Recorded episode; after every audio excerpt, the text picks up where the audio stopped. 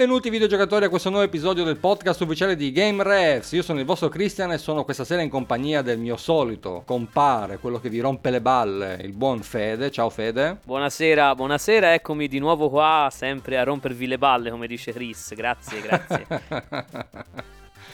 e poi con un famosissimo ospite, ormai è conosciuto in tutto il mondo terraqueo, quindi benvenuto su Game Revs a Damiano Gerli di The Genesis Temple. Ciao Damiano. Ciao, grazie, ciao a tutti, Cristian e Federico. Comunque, prima di partire con la puntata, facciamo i soliti convenevoli, perché noi, appunto noi siamo GameRefs, la voce del videogiocatore, ci potete trovare su tutte le piattaforme di streaming per il podcast, incluso Amazon Music, su cui siamo da non moltissimo tempo.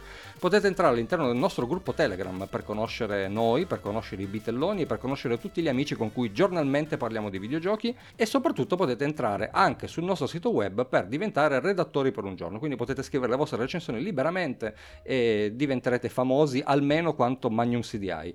Però, quindi immaginate un po' che famosità. Eh ragazzi, ragazzi, Magnum è Magnum. Comunque, questa sera appunto una puntata speciale, il primo ospite della quarta stagione. Io spero che tu, Damiano, sia onorato da questo, no? Vedo che sei tutto in fibrillazione. Assolutamente.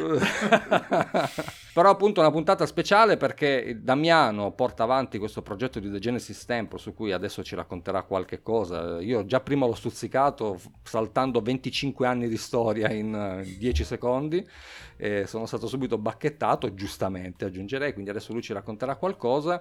È comunque un progetto che effettivamente va avanti da tantissimo tempo, inizialmente era in inglese, poi è passato in italiano, state, c'è un nuovo sito, ci sono un sacco di cose che Buon Damiano sicuramente ci può raccontare su questo progetto veramente, veramente importante per la scena videoludica. Quindi, com'è nata questa idea, Damiano, alla fine? Allora, eh, andiamo indietro di tanti tanti anni al anno domini 1996 mm. eh, in cui praticamente io entro in internet sostanzialmente una delle prime cose che mi ricordo che ho fatto è stata eh, entrare in un canale IRC eh, su, insomma, di, di, chat che si chiamava mm-hmm. Emuita e che era okay. dedicato all'emulazione quindi, Quindi eh, eh, ci vuoi far mettere al gabbio, abbiamo capito. Viva l'emulazione, viva l'emulazione. partiamo con le diffide, partiamo esatto, con le cose, sì. E, ehm, di cui avevo letto su The Games Machine, se non ricordo male. E, ehm, Ottimo. E quindi poi da lì si è aperto tutto il mondo della scena emulativa, quindi eh, ho iniziato a recuperare tutti quei sistemi che chiaramente non ho mai avuto perché poi sostanzialmente gli unici che ho avuto a casa sono stati il Commodore 64, il Master System e poi direttamente passato al PC, quindi non c'è okay. stato un 16 bit, nulla. Ah, però hai avuto il Master e... System, quindi sei un grande. Niente Nintendo a casa, vedi, quindi so Bra- che bra- bravo, bravo. Comunque, bravo. comunque se senti ogni tanto una voce fuori campo, Damiano, sappi che non è nessuno di noi, eh. sappi che okay, Federico che, fa faccio il finta di nulla. sì, sì, fai finta di niente. ok. Ehm, quindi praticamente poi da lì inizio a scoprire tutti questi giochi che avevo perso, che comunque insomma non ho potuto approfondire più di tanto perché ho più che altro giocato a casa di amici e, uh-huh. e quindi si è po' nata questa idea di iniziare a rivisitare il passato, quando ancora non andava di moda, perché insomma certo. all'epoca, negli anni 90 ancora non c'era questa moda della nostalgia, bei tempi. Purtroppo non è più così, ma insomma. E, ehm, e quindi il Genesis Temple... esatto.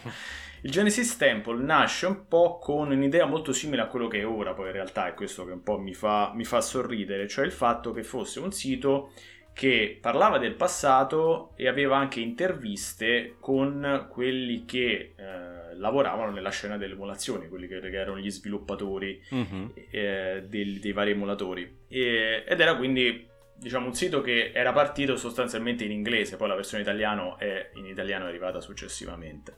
È un progetto che ho portato avanti, vabbè, sito su GeoCities, poi insomma ero ultra minorenne, quindi insomma vabbè, chiaramente non è che avessi queste grandi capacità in front page di fare questi siti oh, così complicati. Mamma mia. Eh sì, ehm, e quindi, vabbè, insomma, diciamo, il, il, progetto è andato avanti qualche anno, un po', insomma, aggiornato sì e no, e poi chiaramente si è un po' arenato. Quando, quando hai tirato sul primo sito? Più o meno l'anno, come avevi detto? 90, fine 96, credo. Ah, cioè proprio 97. sei stato un precursore, insomma. sì, in un certo senso. Magnum era poi, ancora diciamo, elementari, eh, pensa te. vedi, vedi. E e non si è mai mosso da lì. Grazie. Esatto, è rimasto ancora sta, ancora, sta ancora tentando la quinta elementare. E poi diciamo intorno al canale Moita mi ricordo erano nati diversi siti, poi vabbè Moita era anche un sito tra l'altro ovviamente, sì. però insomma poi erano nati vari piccoli siti, alcuni erano dedicati all'abandonware, concetto che insomma faceva un po' ridere considerando sì, appunto del 96, quindi sì. giochi usciti 4-5 anni prima, adesso invece sono usciti praticamente 30 anni fa, esatto. magari ha un po' più senso adesso che allora, ma vabbè.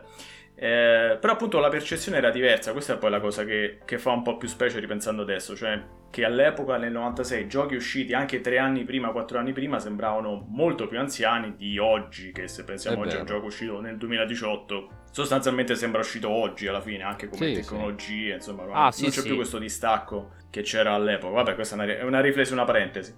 E quindi poi da lì praticamente dopo qualche anno passo, parliamo già 2001-2002, passo a occuparmi di 16 bit, quindi proprio di console, okay. insomma, non solo il, il, Sega, perché chiaramente Genesis Temple era nato con l'idea che si sarebbe dedicato solo al Sega, idea che poi è andata un po' fuori binario, ma vabbè. Genesis. E, esatto. E Guarda che inizio... canta, eh. Guarda se continuiamo così adesso lo fai cantare. Se dici Gen... lui è come Beetlejuice, se dici Genesis tre volte di fila com... comincia a cantare. No, no, ma, non... ma, stasera in onore a Damiano non canterò. Ok, grazie Fede. Grazie, troppo onore. e, ehm, e, quindi praticamente eh, nel 2002 circa in, entro in quest'altro sito che si chiama appunto 16bit che, ed era quindi facendo parte del network di, di Emoita e lì chiaramente poi ci dedichiamo a eh, recensioni Super Nintendo, Mega Drive, eh, anche un po' di Neo Geo mm-hmm. e, e, si allarga un po' insomma la questione, anche se poi vengono un po' meno le interviste perché poi alla fine avevo meno tempo, poi c'era anche altre persone che collaboravano, quindi diciamo mm-hmm. facevo un po' l'editor in chief, molto tra virgolette, perché insomma eh, non ero sicuramente capace. Eh... Beh, l'importante è atteggiarsi. Esatto, spero di non aver troncato la carriera a nessuno, però insomma qualcuno poi l'ho rivisto dopo, non ce l'ha con me, quindi sotto un, un ponte, però vabbè, tutto esatto. a posto. Sembra che insomma, tanti danni forse non li ho fatti. Ah, meno male. Eh, poi da lì eh, il discorso insomma con 16 bit dura um, altri 2-3 anni, poi da lì inizio a fare altre cose, un po' al di, anche al di fuori dei videogiochi. Continuo comunque a collaborare, ma diciamo poi più che altro per, per altri siti, recensendo giochi contemporanei, diciamo facendo eh, assistendo a eventi Nintendo, Sony, insomma, vabbè, eh, cose un pochino okay. più da sì, giornalista sì, sì. videoludico anche se rigorosamente non pagato quindi vabbè no, era sempre un hobby sostanzialmente non era, non era diventato vabbè, però questo, questo, secondo, questo, secondo, me si, si, collega anche adesso non è che voglio fare pubblicità a noi però quando c'è così tanta passione all'interno di qualcosa per cui non sei neanche retribuito esce proprio secondo me un, il lavoro migliore perché lo fai perché lo vuoi fare e quindi questo secondo me è proprio un, va fatto un plauso a te in primis perché sicuramente hai cominciato molto prima di noi però è sicuramente una bellissima cosa che noi abbiamo sempre apprezzato appunto. Il fatto di fare qualcosa di bello che ti piace che ti dà soddisfazione anche se appunto non c'è un ritorno economico alla fine. Sì, quello chiaramente nel momento in cui appunto il tuo obiettivo non è cercare di guadagnarci, chiaramente è la passione che ti guida, quindi chiaramente mm-hmm. è un giusto obiettivo. Però dall'altro lato poi arriveremo insomma al presente, poi chiaramente c'è l'altro problema del, del fatto che la ricerca storica costa certo, tanto no, in termini tempo e anche chiaramente di sforzi eccetera e vabbè insomma eh, dopo questa piccola parentesi in cui mi occupo di cose un po' più moderne, facciamo un fast forward, fast forward pardon, molto veloce e arriviamo praticamente a 2019 in cui eh, mi rompo le scatole della mia routine quotidiana e insieme ad altre decisioni personali dico vabbè riprendiamo in mano Genesis Temple e riapriamolo e parliamo di videogiochi oscuri questa era proprio un'idea molto semplice da, da, questo punto di vista, un blog molto semplice che avrebbe parlato di giochi di cui la gente parlava di meno rispetto oh, e fino al... esatto, pr- proprio quello a cui volevo arrivare. Abbiamo capito, adesso abbiamo capito perché Federico è qua stasera. Esatto. Eh, eh, eh. E quindi io inizio subito con, con, i miei classici, insomma, con Rings of Power, che è un gioco cui rompo le scatole tuttora su internet quasi tutti i giorni, ci provo quasi tutti i giorni, poi soprattutto questi giorni, questo periodo che c'è la serie Amazon, ovviamente ogni volta che esce Rings of Power, pa, io oh. attacco e faccio immagini, video, cioè, rompo ovunque. E, um, Buck Rogers Countdown to Doomsday e vabbè, insomma Haunting, Starring Portal Guy, Johnny Castaway, lo screensaver, insomma, vabbè, tutto quello di oscuro che potevo trovare sì. lo, lo tiro fuori. Poi alla fine che succede? Arrivo a una realizzazione. che cosa c'è di più oscuro a livello internazionale ovviamente della storia dei videogiochi italiana? E quindi caso vuole che capito su, eh, nel periodo in cui Ivan Venturi stava scrivendo il suo libro in inglese, stava traducendo insomma la sua vita 8 bit, insomma, no? la mm-hmm, storia della sì. sua carriera in Simo il Mondo. E, ehm, e quindi dico, vabbè, poniamo l'utile a divertevole, facciamo un'intervista a Ivan Venturi in occasione del suo libro in inglese, pa, la piazziamo sul Genesis Temple e via, attiriamo un po' di pubblico. Eh, da quell'intervista poi, che doveva essere appunto un articoletto snello di 1500 parole, è diventato un lavoro appunto di sei mesi e di quasi 20.000 parole, quasi una tesi di Sussimo il Mondo, intervistando quasi tutti quelli che sono riuscito a trovare in, esatto. nel tempo che ho avuto a disposizione. Perché da un lato c'era Ivan che mi spingeva che non si sa perché io dovessi essere il primo che raccontava la vera storia di Simul Mondo, mentre tutti gli altri articoli pubblicati prima del mio non l'hanno fatto, evidentemente. Mm. E, e dall'altro, dall'altro c'ero io che non ero molto sicuro all'inizio, insomma, di volerla fare questa cosa, perché chiaramente mi chiedevo, vabbè, ma perché proprio io? Cioè, comunque non l'ho mai fatto, cioè nel senso alla fine non era proprio il mio mestiere fare né sì. la ricerca storica né tantomeno comunque un giornalismo a livelli comunque abbastanza elevati, che non era certo una recensioncina, una intervistina, no. una cosa così. No, no, assolutamente no. Però poi ho pensato, vabbè, ma se io dico di no, chi ci guadagna? Nessuno, io non ci guadagno nulla, lui non ci guadagna nulla, il pubblico non ci guadagna nulla e quindi ho detto vabbè, facciamoci forza, andiamo avanti. Insomma, è stato chiaramente difficile perché appunto come ben sa- sapete, sia voi che vi ascoltate, ma insomma un po' tutti, è stato il primo di una serie di articoli. E poi, vabbè, chiaramente una volta che hai il metodo, una volta che hai i contatti, una volta che insomma prendi mano, chiaramente poi diventa molto sì, più semplice. Insomma, più semplice. Sai cosa scrivere, sai cosa chiedere, sai dove andare a parare, eccetera, eccetera. Però insomma i primi articoli tra Dynabyte e Simul Mondo hanno richiesto molto tempo e molto lavoro, soprattutto per il fatto che poi sono stati tradotti in entrambe le lingue, perché poi chiaramente nel momento certo. in cui Simul Mondo è uscito in inglese, qualcuno face, su Facebook, eccetera, eccetera, mi ha chiesto, vabbè, ma perché non lo fai anche in italiano l'articolo? Mm-hmm. Giustamente, beh, e fa, eh dai torto, no?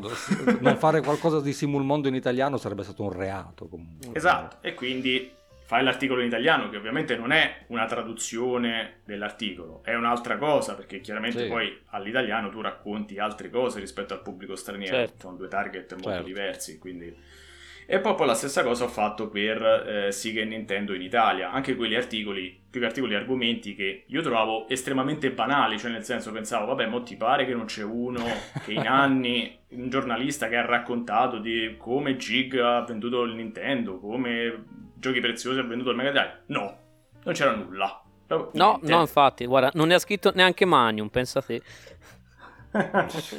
E quindi no, anche però, lì... Però su questa, cosa, su questa cosa qui effettivamente hai ragione. Noi che uh, quando abbiamo cominciato a fare la storia con, mm-hmm. uh, con i bitelloni ci, eravamo fatti la stessa domanda. Abbiamo detto, ah sì dai, noi lo faremo in maniera un po' più cazzona perché siamo dei cazzoni, ma sicuramente ci sarà qualcosa che effettivamente ci racconta un pochettino la genesi no, del videogioco, della nascita di queste macchine. E effettivamente se tu cerchi qualcosina si trova ma come, la, come, l'hanno raccontata loro, perché noi in quel caso lì abbiamo fatto gli sparring partner, però come l'hanno raccontata loro non c'è niente. Come no? Non c'è veramente ci, niente. Ma ci è... sono dei libri interessantissimi, li dovresti recuperare. smetto, smetto, smetto. Ecco, bravo, fai che smetterla. Eh, però no, effettivamente, come dici te, ci sono degli argomenti che per noi davvero possono sembrare molto molto banali perché sono all'ordine del giorno, no? Poi noi che l'abbiamo vissuta.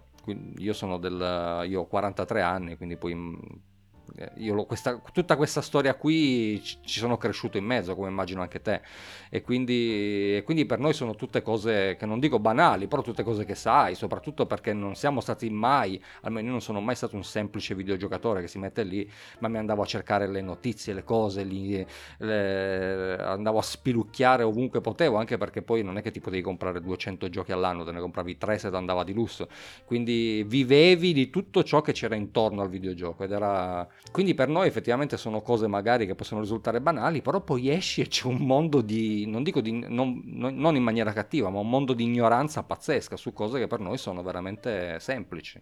È vero, è vero. No, dico la cosa diciamo che poi fa fa sorridere, ma insomma amaramente più che altro, è che eh, all'estero c'è molta più attenzione su questi argomenti. Sì. Eh, cioè, comunque, appunto, eh, noi anche con Federico nominiamo spesso una serie tipo l'Angry Video Game Nerd, che comunque anche in Italia era molto vista anni fa non a caso ha influenzato parecchi creatori, uh, virgolette. Parecchi. Ma...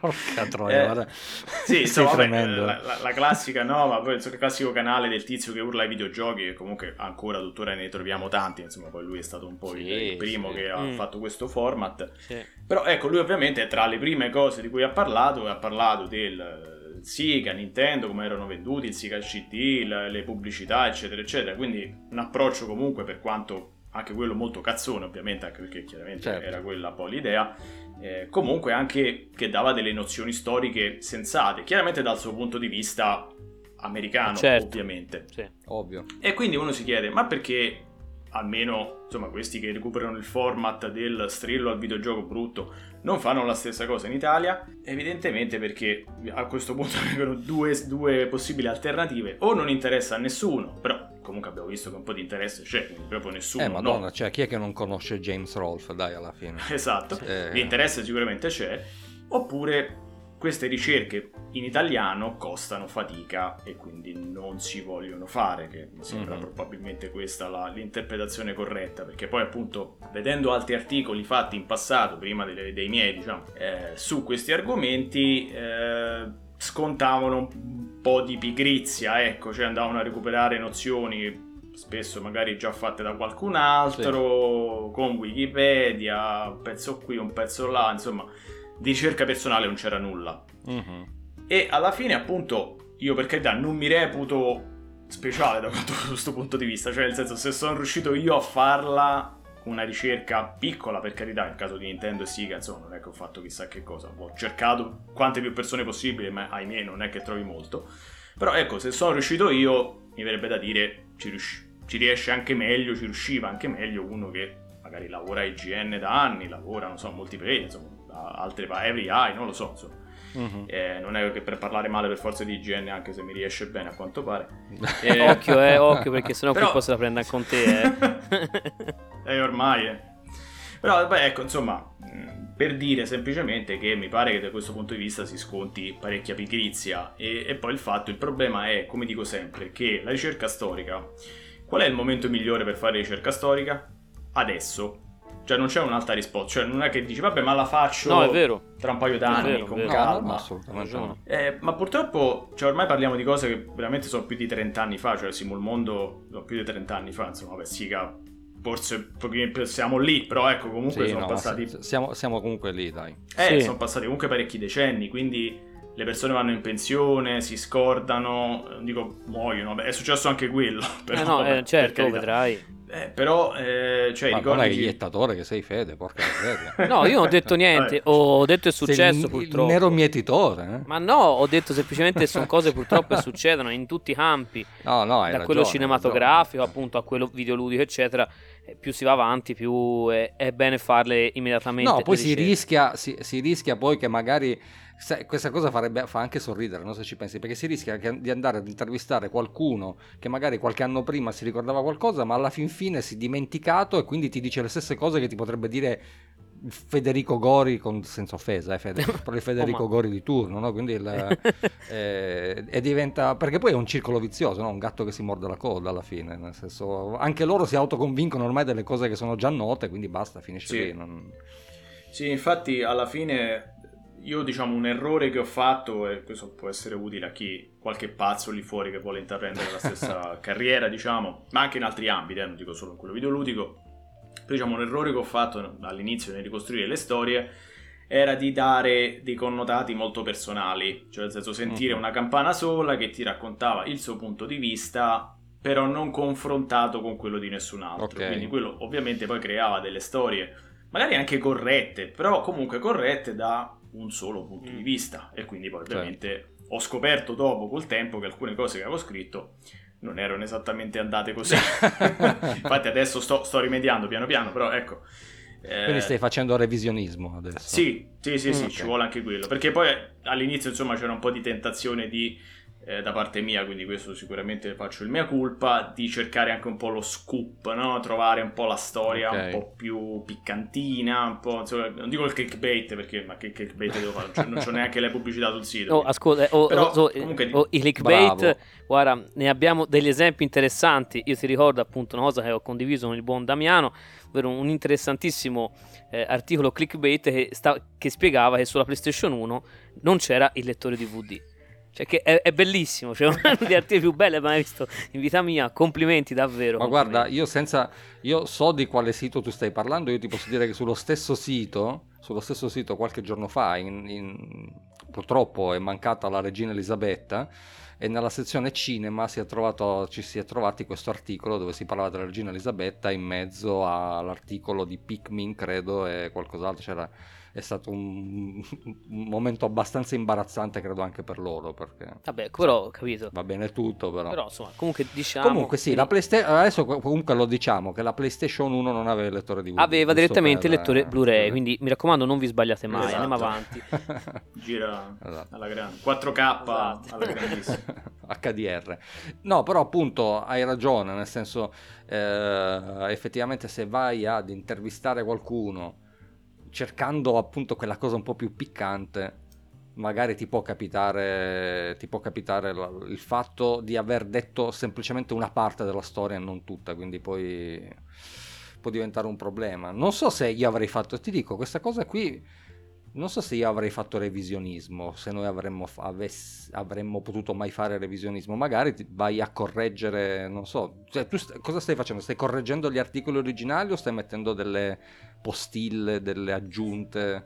No, praticamente sto correggendo, me, sto, sto correggendo, me, stesso semplicemente perché ah, okay. avevo pubblicato delle cose sempre sulla storia dei videogiochi italiana eh, qualche anno fa, quindi praticamente non dico agli inizi del Genesis Temple nuovo corso, ma quasi, e che comunque insomma gli, avevo dato una, una coloritura diciamo un pochino piccante, un pochino sagace, poi ho scoperto appunto qualche mese fa che eh, era praticamente tutto non vero. Cioè, nel senso, si partiva da un, da un fatto successo realmente, però poi... Sì, da una base... La cosa era finita lì, insomma, invece l'ho fatta continuare nel tempo per dare un po' questa vabbè, cosa. Vabbè, l'hai romanzata, dai, sì, era un c'è? po' romanzata. No, vabbè, ma insomma, niente di che, poi i soggetti lo sapevano, quindi nessuno si è offeso, quindi non c'è stato okay. assolutamente nessun problema. Però dà fastidio a me personalmente che sul sito no, trovi un articolo che comunque racconta delle cose dramma- tra virgolette, drammatiche senza fondamenti. Quindi mm-hmm. quello che diciamo poi ho fatto nel, negli ultimi mesi, insomma negli ultimi anni, da quando poi è diventato proprio un lavoro di, di giornalismo storico, insomma quasi mm-hmm. investigativo, è di dare quanto più possibile oggettività ai fatti. Okay, no, comunque... Che non è facile neanche quello, perché poi ovviamente dove vai a pescare nella storia italiana chiaramente trovi le cause, la gente che è ancora incazzata dopo 30 anni, quello che non vuole parlare. No, questo non te lo dico perché chissà che succede. E io, e io dico, ma parliamo di cose successe nel, nel 93. Dico, nel 93, ma che succede se me lo racconti oggi? Che ti fanno una eh. causa per una cosa di 30 che sei un omicidio, che cosa... Eh, no, insomma, l'omer- no. l'omertà è puramente italiana. No, ma infatti, ma poi io ti ricordo che il 93 è un anno molto importante in tanti campi. In tanti... lo spartiacque. In tanti spartiacque, no. Allora no, vabbè, a parte un discorso storico storico-politico, ma in realtà è anche lo, lo, spartiacque tra la vera conoscenza e quella un po' più arbitraria, capito? Quindi è un po' così. Esatto, diciamo da un popolo di santi e navigatori. Esatto, esatto, certo esatto, esatto. esatto, esatto. Eh, no, vabbè, però insomma, avendo anche fatto adesso, mh, poi con gli anni, parecchia ricerca storica anche fuori dall'Italia, devo dire che c'è in particolare da noi questa cosa delle cause, della gente che è ancora arrabbia. All'estero è un po' tutto più tranquillo, poi specie se vai nel nord Europa, insomma ho fatto anche un po' di ricerche sì. in Olanda, Svezia, eccetera lì sono tutti tranquilli, ancora amici, eh, invece da noi sempre tutta gente arrabbiata. Eh, c'è il rancore. Sì, eh, quello, sempre telenovele, no? Quello non ci parlo più, quello no, poi ho ah, litigato col fratello. Madonna. Poi, poi vabbè, Simo il Mondo, poi quello era ovviamente, lì è stato il vespaio assoluto, tant'è che insomma, ancora... Tra, diciamo, diciamo, quelli, gli unici due articoli che mi hanno causato qualche problemino sono stati, problemino tra virgolette, sono stati Simo il Mondo e quello sulla pirateria che tra, in Italia, che tra l'altro Ovviamente l'ho scritto solo in inglese perché se non altro la pirateria è uno dei pochi fatti che è stato abbastanza ben ricercato da noi e trovi dei buoni articoli, insomma anche mm-hmm. dei mhm. bei recuperi di articoli usciti su sì. Commodore Gazzetta, insomma vecchie cose. Sì, sì, Quindi quello non c'era bisogno di tenerlo in italiano, anche se mi hanno chiesto anche quello, però no. E... Perché sennò, ti è... eh, però, insomma, sennò è finita. anche, quello, anche quello ha causato commenti, gente, no? non ti permettere di parlare male dei pirati italiani perché sono bravi. No? Eh la madonna. Eh, be, be, Guarda, noi abbiamo, fatto, noi abbiamo, fatto, neanche tanto tempo fa la puntata sulla pirateria. Mm-hmm. In, cui, in cui abbiamo proprio detto, certo, ha fatto dei danni clamorosi, ma a distanza di 30 anni, a distanza davvero di tantissimi anni, ha salvato il mondo videoludico alla fine. Possiamo dire che da partita sotto cat- dei cattivissimi presupposti, però poi senza la pirateria avremmo perso probabilmente, non dico tutto, ma un 50-60% di quello no, oggi, che abbiamo oggi. Esatto, no, oggi un sacco di roba diciamo eh, è stata mantenuta dalla pirateria, cioè nel senso è stata, è stata salvata, no? Tipo archivio storico salvato. Sì, sì, perché dalla... le, case, le, case, le, case, produttrici, ma come poteva essere Commodore, come poteva essere Atari, come, no, comunque potrebbe essere Nintendo, per esempio, giusto per, per citarne no, una alla caso. fine forse Nintendo è quella che poi ci ha marciato per prima, no? con, uh, con, ha sempre tirato fuori gli stessi giochi, sono 30 anni che fa gli stessi giochi. Quindi, eh, non... no, vabbè. Eh, no, però, però, magari appunto, magari tutto quello che trovavi su determinati servizi o determinate cose, poi appunto a un certo punto ah, sparisce. No, certo, se, vai a parlare dei, se vai a parlare di WiiWare è ovvio che è così, però. Però insomma, quindi, quindi, adesso tu stai continuando a fare il giornalista storico, insomma, quindi ormai ti sei buttato a capofitto in, questa, in questo mestiere. Sì, eh, praticamente poi appunto ho avuto questa malsana idea qualche mese fa di, ormai quasi un anno fa, di decidere appunto di buttarmi a capofitto nel, nel mestiere poi in realtà, vabbè, io mi definisco sia storico del videogioco che giornalista, perché poi sono un po' mhm. due cose un po' separate, nel senso che parlo anche di cose contemporanee tranquillamente. Insomma, per esempio, giusto oggi ho finito un articolo su Twitch, il gioco d'azzardo, per esempio, insomma, che proprio mm-hmm. cosa più moderna di questa e contemporanea di questa non c'è. E, però insomma, chiaramente poi la storia resta sempre un po' la mia, ovviamente la mia passione, quindi per fortuna appunto eh, c'è, molta, c'è molto interesse, non solo per quella italiana, che vabbè chiaramente non è che poi all'estero più di tanto trovi perché poi i giochi, diciamo, i giochi italiani che hanno avuto successo all'estero sono purtroppo stati abbastanza limitati certo. e, ehm, però ecco comunque alla fine la, la, storia mi guida sempre porta comunque sempre nuovi argomenti nuove cose interessanti anche cose insomma eh, diciamo non propriamente di sviluppo ma attigue per esempio appunto il famoso caso Rule of Rose che ho, che ho guardato oh. ultimamente anche quello insomma dovrebbe uscire un articolo su multiplayer eh, prossimamente oh. sicuramente sarà uscito quando il, il, podcast sarà pubblicato speriamo adesso non so se me la so tirata eh, però insomma quello ecco per esempio è stato un caso pieno di diciamo giornalismo investigativo perché poi appunto eh, Vabbè, già all'estero, sì, già all'estero, già all'epoca insomma si sapeva che era successo, però ecco, c'era stato poi appunto questo famoso articolo su Panorama a novembre del 2006 che parlava di questo survival horror giapponese inventandosi tutta una marea di cose sì, sì, sì. a caso, insomma, chiaramente inventate e, e già poi quello ha causato abbastanza danni di suo. Ma la cosa, insomma, ancora più amara da un certo punto di vista è il fatto che poi l'articolo era stato anche copiato dalla recensione di un utente, oltretutto, quindi neanche quindi aveva rubato un contenuto sostanzialmente messo a disposizione gratuitamente.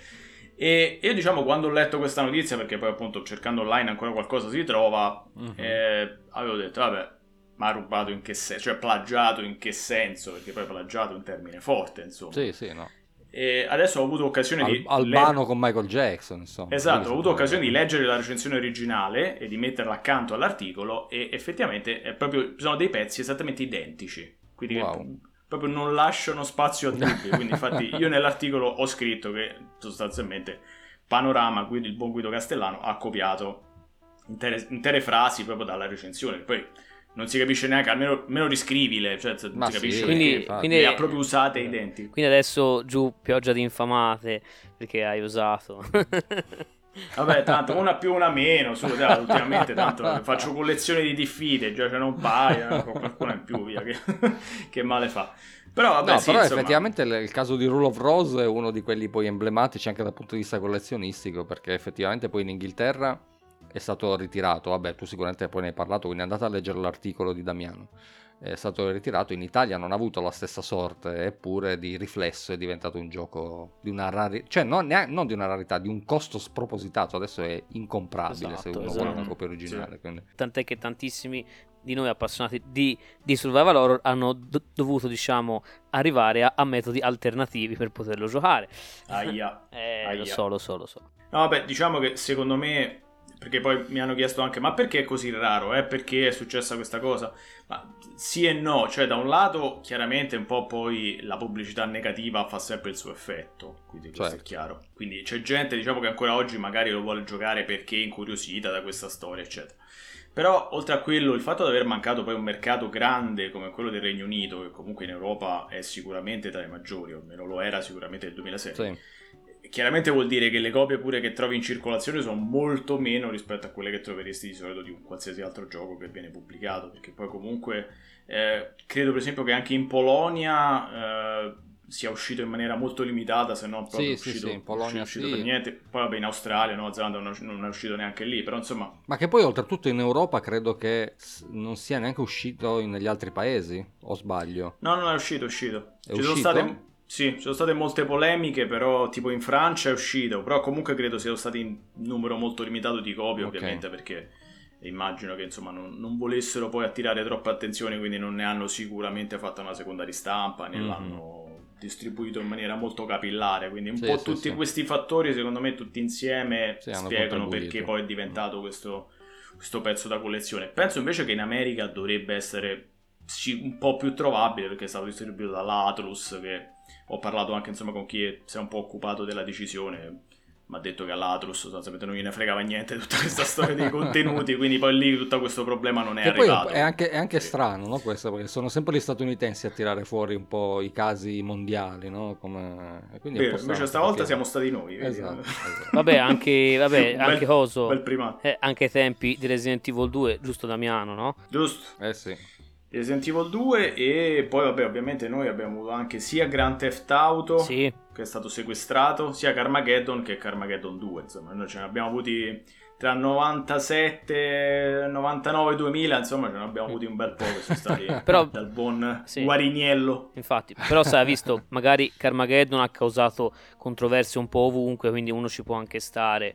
Resident Evil 2 no, è nata più che altro qui, mi se mi ricordo male, la polemica. Sì, tutta sì, infatti di Resident Evil 2 eh, c'è proprio il caso del Resident Evil 2 sì. italiano di, del GameCube che... No, no, ma questo è nato ai tempi della PS1 quando uscì la PS1 ci fu un articolo dove insomma... Ah ok, no io mi ricordavo quello del GameCube no. che effettivamente era stato distribuito in pochissime copie in Italia. Ma sì, no, non ma, so se era per il suo scarso successo. No, ma, ma, ma, non penso fosse correlata a sta cosa. Cioè, quello diciamo era una ah, storia okay, okay, allora no. della, della, PS1 perché praticamente appunto venne fuori anche qui un articolo dove appunto eh, si parlava della violenza di, incredibile di questo gioco dove bisognava staccare gli arti ai, ai non morti per, insomma, per vincere, cose di questo tipo e insomma sempre solita stampa generalista, però questo in teoria portò al a ritirare le copie. Poi non so se questa cosa sia stata mai fatta, veramente no. Qui chieda a Damiano, che sicuramente ne sa più di me. Ma guarda, mi, mi pa- credo sia stato un po' come negli altri casi, nel senso che ne avranno sicuramente sequestrate un po' e poi non hanno, non, non hanno proceduto oltre, cioè insomma non hanno trovato abbastanza materiale o giustificazione per andare avanti, mm. quindi ne avranno ritirate un po' e poi avranno, avranno sicuramente lasciato perdere, mm. perlomeno perlomeno così mi pare di capire. Il problema poi di queste cose è che, di questi articoli poi di stampa giornalista, che ovviamente fanno rumore e casino nel momento in cui le cose succedono, e poi però non c'è nessun follow up, quindi non sai mai esattamente ah, no, certo. dopo che cosa è successo, cioè non c'è mai un, una cosa di vabbè, che ne so, Guariniello ha deciso che Carmageddon 2 non ha pericolosità, quindi eh, un, anche un trafiletto, insomma, una, niente. Fanno eh, titoloni, il videogame che ammazza i bambini, il videogame eh se poi seppellisci viva la bambina, eccetera, eccetera, e vinci, e poi fine. Una volta fatto... Vabbè, insomma, questo, io... questo, è spiegato proprio secondo me dall'essere umano, eh, adesso a parte il caso italiano, nel senso che proprio l'essere umano che è così, perché se tu vedi anche per notizie molto più serie di quelle dei videogiochi, eh, è provato, almeno c'era uno studio, l'avevo letto pochissimo tempo fa quando si parlava purtroppo della guerra in Ucraina, era, era provato che l'interesse umano non dura più di quattro settimane dopo quattro settimane... Anche tante è già tanto, è finito, cioè non, ormai è normale, non se ne parla fi- più, non interessa esatto. più, ci vuole già qualcosa di diverso. E figurati no? l'interesse medio dell'Homo Italicus, lì poi lì esatto. si va dei livelli. Lì secondo me siamo sulla mezz'oretta, un'ora al massimo. Esatto. Non vorrei Dai, essere 45 ottimista. minuti, 45 minuti. Comunque, sì. cosa ti ha portato quindi alla fin fine ad avvicinarti a questo losco figuro che è qui con noi questa sera? Che... Questa è la domanda principe, cioè tutta questa puntata è a, a chiederti cosa ti ha portato a, ad avvicinarti a Federico Gori perché... Ma innanzitutto vorrei chiarire pubblicamente che io a Federico Gori non mi ci sono mai avvicinato quindi se qualcuno ha delle prove del contrario se ha una foto di me con Federico Gori la tiri fuori ora o taccio per sempre perché vorrei vedere Vabbè, a parte scherzi. Eh, no, io e Federico, vabbè, ci siamo conosciuti ovviamente su... in occasione di Atariteca e... e abbiamo scoperto appunto di avere poi delle certe fissazioni per i giochi oscuri, chiaramente. Quindi mm-hmm poi su quello siamo, siamo subito andati d'accordo. Eh, poi certo lui ogni tanto vuole fare il professorone, no? Io, ah, no, perché io l'ho, l'ho, saputo prima di te questa cosa. Ma non è vero. Giusto oggi l'ha rifatta. Ma da quando in qua? Eh vabbè, però vabbè, gli si perdona, via, eh, sono ragazzi, sono ragazzi che si, si faranno, cresceranno, poi, poi gli passa, insomma. Però vabbè, no, a parte scherzi, ecco diciamo poi ci, ci, piace parlare di giochi oscuri, di recuperare un po' di roba trash, anche, non solo videogiochi, anche cinema. Sì, sì, sì. E, eh, e poi vabbè, FMV pure lì, insomma, eh, sì, sì, alla grande. Ma sai che sta, sta, traviando anche me? Eh? Sta traviando. Eh, io, io ero un giocatore pop, adesso invece niente, eh. proprio zero. fa vittime, fa vittime. Sì, sì, miete, miete consensi. No, ma guarda, così. ma infatti io stesso appunto mh, non conoscevo bene le attività di Damiano, no? Nel senso sì, ne avevo sentito parlare, avevo sentito un'intervista, eccetera. Però poi quando stavo facendo una ricerca per gli amici di Mangio Avventure sulle avventure italiane, appunto, eh, lui disse guarda, dice ma eh, hai presente Iron Mask, no? E disse sì, guarda, ho trovato il titolo in una cosa, però... E allora lui mi disse guarda, ho scritto io una cosa su questo Iron Mask che in realtà poi ho, ho scoperto essere un, un, progetto interessantissimo, era stato fatto, c'è un progetto cross mediale, ma una cosa io completamente ignoravo e grazie a Damiano infatti eh, da lì ho detto oh, ma questo è più matto di me, cioè come, come faccio a non andarci d'accordo? cioè, esatto. È una bella sfida. Sì. No, vabbè, perché poi appunto nel momento in cui vengo a sapere di un progetto italiano di cui A non ha parlato nessuno, B che presenta dei lati interessanti, chiaramente è automatico che io inizio a chiamare a destra a mare, recupero chi l'ha fatto, intervistiamo, ma ce l'avete ancora le copie? Sì, mandate, le possiamo distribuire freeware? Sì, distribuiamo le freeware, sì, eh, insomma, vabbè. Poi come è successo con Nippon Safe Sync, eh sì. eh, Tequila e Boom Boom, sì. insomma, quindi poi piano piano, e succederà anche con The Iron Mask, però sto aspettando di questa folle idea, insomma, che nel momento in cui dovrebbe presto, forse un giorno, essere ehm, giocabile su Scum VM, perché ah. appunto stanno lavorando sì. su Macro, Macromedia Director, quindi in teoria eh, nel momento in cui riescono ad andare avanti con le versioni di Director dovrebbe essere giocabile anche da Iron Mask, perché in effetti farlo partire è stato abbastanza complicato, cioè ho dovuto usare proprio un altro PC perché sennò c'era verso. Ah, i vecchi PC, quindi, eh? Esatto. Quindi sto aspettando che magari nel momento in cui Scum VM lo rende compatibile, facciamo l'annuncio, lo rendiamo freeware, mm-hmm. insomma mettiamo qualche parte, però ecco comunque... Sì, diciamo quello è poi un altro lato della ricerca storica che mi piace, perché come dico sempre è bella la ricerca, è bella la, la nozione, la storia, la, l'aneddoto, eccetera, eccetera, ma è bello anche i, i fatti più concreti, sì, quindi trovare la demo che non ha mai visto nessuno. Ecco, eh, tipo, gio- tipo, no, tipo, u- tipo, una demo con cui mi hai scioccato recentemente, quale, quale? Ecco, allora, eh, l'ultimo argomento italiano di cui mi sono occupato, diciamo... Eh, è Milestone, Graffiti e Idea, l'ho fatto al contrario, quindi vabbè, Idea, Graffiti, Milestone. Eh, e quindi su, eh, parlando un po' insomma con i vari ex, graffiti eccetera, eh, ho ritrovato diverse cose interessanti, tra cui poi una delle sicuramente più interessanti penso sia il demo di Alien, che era questo progetto che Graffiti stava cercando di portare avanti dopo Screamer, quindi mm-hmm. parliamo circa di inizio 96, infatti poi eh, essendo un'avventura survival horror, tutti pensano a Resident Evil, ma io, sì.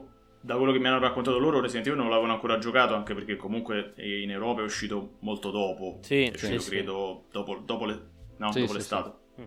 Quindi boh, può darsi ne avrebbero giocato una versione giapponese, non lo so, però insomma non me l'hanno proprio nominato, loro mi hanno detto che eh, per Alien i riferimenti erano Fate to Black e Alone in the Dark, quindi insomma un po' più anziani, diciamo un po' più un survival horror sì. più old style che più new. E quindi appunto eh, ho avuto la fortuna di trovare questa demo che fa vedere insomma un pezzetto giocabile, però ecco mai stata rivelata prima da adesso, non si sapeva nemmeno che, che Graffiti avesse mai lavorato su qualcosa che non fosse un gioco di corse, a parte dare un assolto, vabbè, eh, tantomeno appunto su, una, su, un'avventura survival horror con un po' insomma sci-fi, un po' fantascienza, quindi insomma è, stato, è stata sicuramente una bella chicca.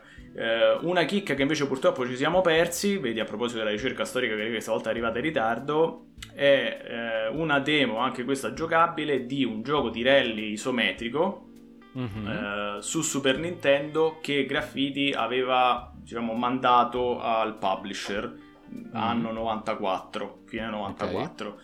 Quindi ci hanno lavorato Marco Spitoni, Ivan Del Duca, insomma ne hanno parlato tutti e due una, una cosa molto bella. A quanto pare la demo ce l'aveva ancora Ivan Del Duca fino a praticamente un anno fa è arrivato un backup, l'ha sovrascritta e quindi è andata ormai no. persa per sempre, quindi non c'è neanche una foto, quindi qui purtroppo abbiamo solo la, la, parola, diciamo, solo l'aneddoto purtroppo. Quindi vedi, in questo caso purtroppo siamo nella verità, ci avessi parlato due anni fa o qualcun esatto, altro ci avesse esatto. parlato come, qualche come anno fa. Come dicevi prima, non bisogna rimandare. Esatto, vedi, esatto vedi. perché poi non sai mai che ti perdi, perché appunto eh sì, eh, noi adesso possiamo dire ah vabbè ma tanto aspettiamo, che ci frega, e poi appunto a posteriori scopri che ti sei perso delle, delle belle chicche, insomma.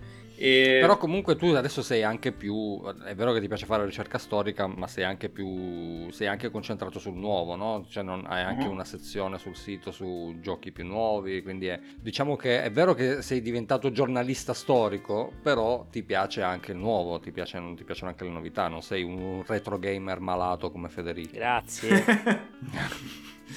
No, vabbè, mh, mm, da questo punto di vista sì, confermo pienamente, nel senso che poi ritengo anche corretto che lo storico abbia sempre un po' un piede anche nel presente. Mm-hmm. Perché gli dà modo poi di avere uno sguardo più trasversale rispetto invece ad avere uno sguardo un po' solo rivolto al passato, che mi pare mm-hmm. una cosa molto diffusa degli storici italiani, specialmente, mm-hmm. insomma, poi, cioè, senza che... No, vabbè, io prendo nomi. in giro Federico, ma so che Fede gioca anche roba No, no, no, ma non era per prendere in giro Federico, insomma, parla, parlavo insomma, di, di, di, gente che se la tira molto di più, ecco, sì. che sta molto ripiegata sul passato e che del presente non sa praticamente poco niente. Eh, esatto, sì, mm-hmm. infatti. Invece io invece trovo molto corretto che comunque uno, non dico che debba giocare a tutte le ultime novità perché no, di Dio, è possibile. Insomma, che ci abbia almeno un po' il polso ecco, della situazione. Quindi sì, da questo punto di vista chiaramente io mi tengo sempre aggiornato. E, e, da poco appunto ho lanciato poi un nuovo portale che si chiama Voxel Smash con un altro giornalista inglese e appunto poi quello speriamo di farlo crescere, di farlo diventare anche un po' un modo per eventuali altri freelancer di lavorare tranquillamente in un ambiente un po' meno soffocante diciamo perché poi alla fine il problema di fare il freelancer, eh, vabbè, diciamo, il problema di fare il freelancer in Italia non c'è perché non lo puoi fare, nel senso non ci campi, eh, già, è, è risolto in partenza. Esatto. In tanti diciamo, campi è... Esatto, è, è impossibile, esatto. sì. il consiglio è lascia perdere, non c'è, non c'è miglior consiglio di quello. Quindi se vuoi fare freelancer devi più che altro lavorare sull'estero come, come faccio io. E però anche quello insomma si fatica particolarmente perché poi stai praticamente stai facendo il venditore di tappeti, quindi stai mhm. costantemente mm-hmm. dicendo quanto, quanto, è bella la mia merce, quanto è bello questo articolo, quanto è bello... Alla fine diventa abbastanza stancante. Sì, poi, poi vedi... anche la concorrenza credo che, che non manchi, insomma. Quello chiaramente, ma poi purtroppo vedi che poi appunto vengono approvati degli articoli che tu trovi, non dico brutti, però insomma abbastanza inutili, abbastanza mediocri, e poi tu dici ma come io avevo un'ottima idea, un'idea interessante, ben ricercata, con interviste e tutto quanto, e non me la approvi. E mm. poi il problema è che spesso non sai neanche perché. Perché sì. dici, vabbè, se almeno sapessi perché la mia idea non interessa versus quella di qualcun altro, vabbè, posso cambiare l'idea, ti, ti mando un'altra cosa, insomma, posso, posso, pensarci un po'. Però 90% delle volte non lo sai. E per carità, capisco mm. che il lavoro dell'editor sia stancante, stressante, avrai 300 mail al giorno, non può rispondere a tutti, per carità di Dio. Però, insomma, ogni tanto un feedback sì. serve. Infatti, io, diciamo, con, con questo mio collega, nel, in questa nuova avventura ci siamo dati poi appunto questa ottica, cioè diciamo siamo stati comunque entrambi freelancer, lui non più, beato lui, però insomma ci siamo passati tutti e due e quindi sappiamo che cosa vuole, tra virgolette, un freelancer quando lavora con un sito che è un portale. Quindi mm-hmm. atteggiarsi anche in una maniera corretta con i colleghi, perché poi alla fine cioè, li considero colleghi, anche se diciamo su Vox Smash faccio l'editor in chief, diciamo, comunque li considero, non è che mi sento superiore a loro, ci mancherebbe, mm-hmm. quindi eh, c'è sempre appunto un rapporto molto trasparente e vabbè adesso siamo all'inizio però speriamo poi piano piano di avere un budget tale per cui riusciamo anche a pubblicare delle cose interessanti. Io sicuramente poi anche lì pubblicherò qualcosa di, di storico, infatti sto lavorando a un articoletto su Bullfrog, su mm-hmm. Team Park, Team Hospital che poi oh, metterò lì. Che meraviglia. Mi viene da piangere solo a eh, davvero.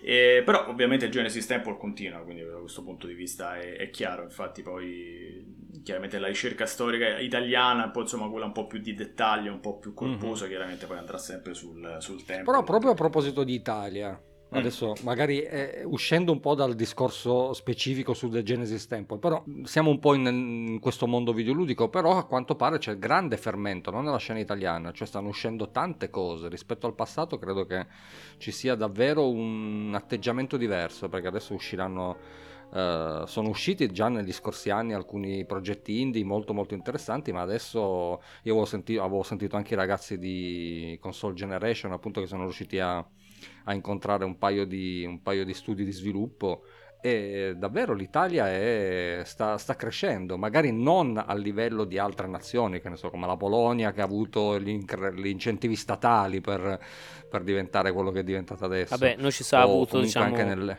tanti stop eh, anche in passato a questo tipo, che se no magari oggi la potevamo sì, avere. Sì, sì, forse non è, non, ecco. è, non è ancora capito, secondo me, come media.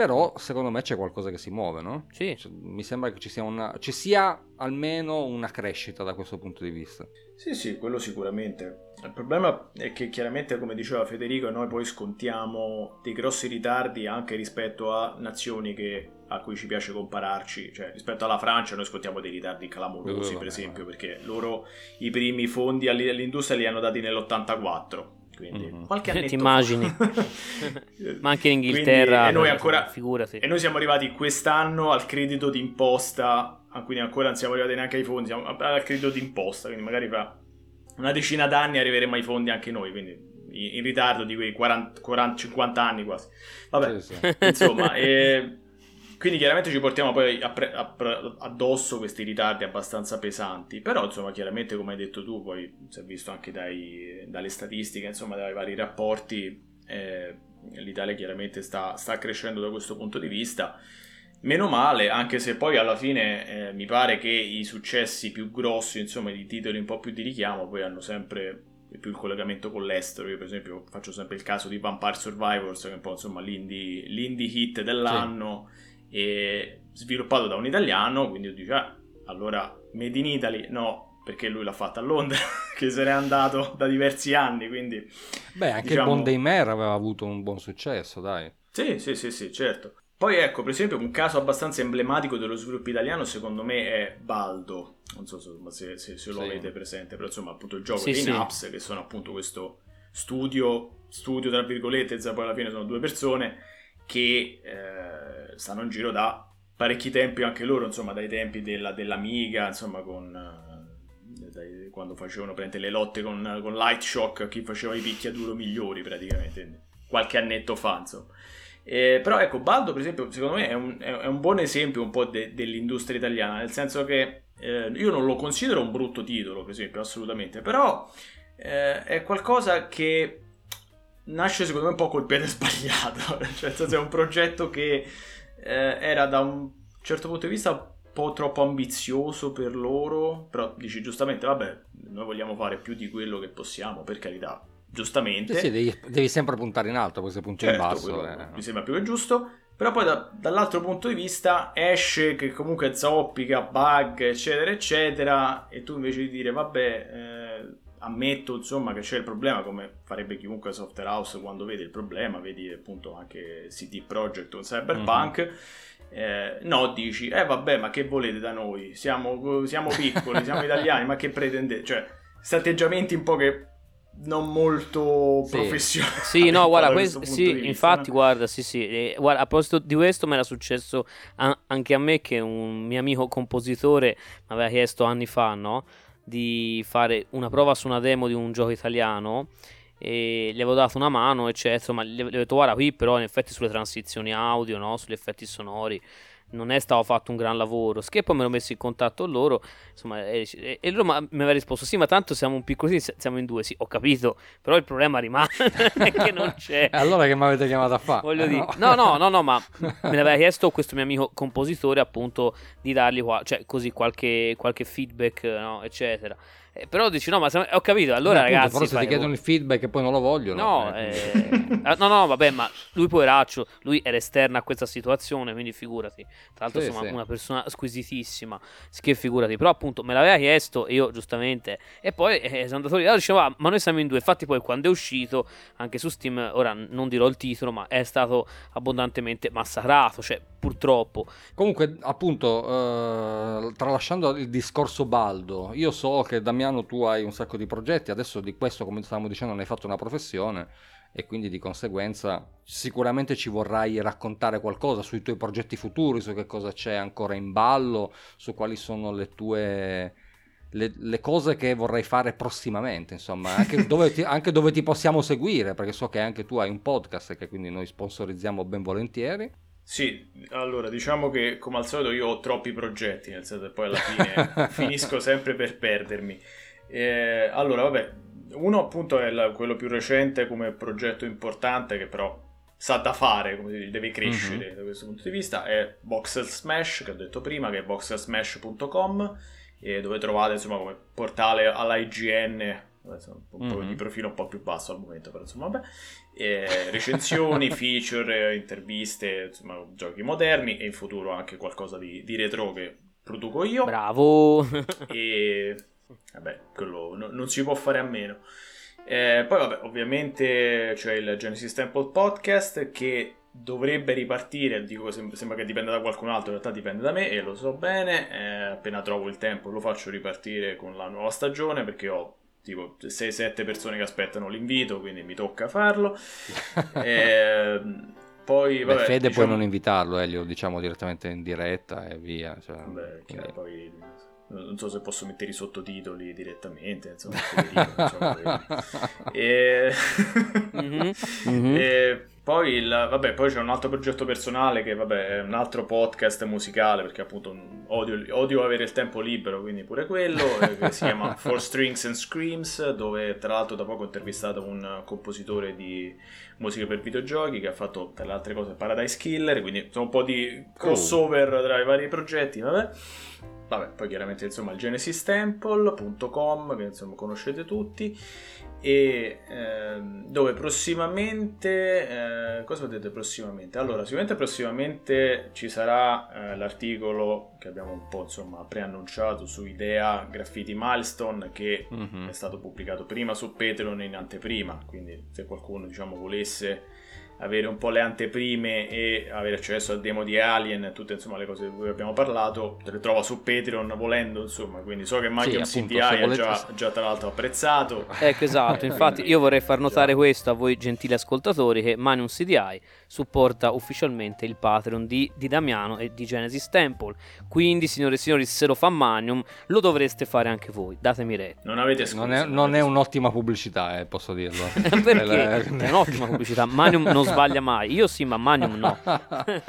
no, però appunto supportate Damiano perché come ci ha raccontato comunque c'è passione, c'è voglia, eh, come, ha detto, come ha appena detto odia il tempo libero, quindi cerchiamo di farlo, facciamo di farglielo odiare ancora di più, facendolo, facendolo lavorare ancora di più perché comunque ragazzi, se un lavoro volete fatto bene, questo lavoro in un modo o in un altro va retribuito, cioè non c'è niente da fare. Eh, se volete le cose alla Carlona, come abbiamo detto qualche puntata fa, ci sono podcast molto più profumati dei nostri, quindi...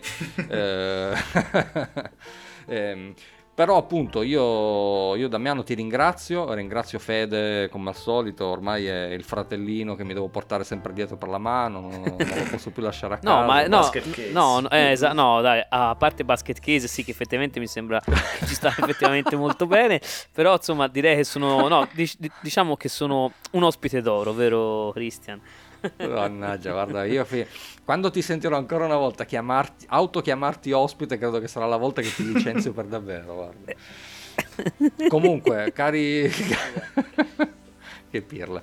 Comunque, eh, grazie Damiano davvero. Io ripeto, andate a grazie, cercare appunto le Genesis Temple, seguite Damiano, seguite tutti i suoi progetti, il suo podcast e se potete e se volete, se vi piace quello che fa, supportatelo perché credo che sia un dovere ed è anche giusto appunto supportare il lavoro di qualcun altro. Io con questo vi saluto, ci vediamo la prossima settimana e come al solito ci raccomandiamo, videogiocate, videogiocate, videogiocate. Con The Iron Mask e con la roba oscura italiana che vale. Grazie Damiano.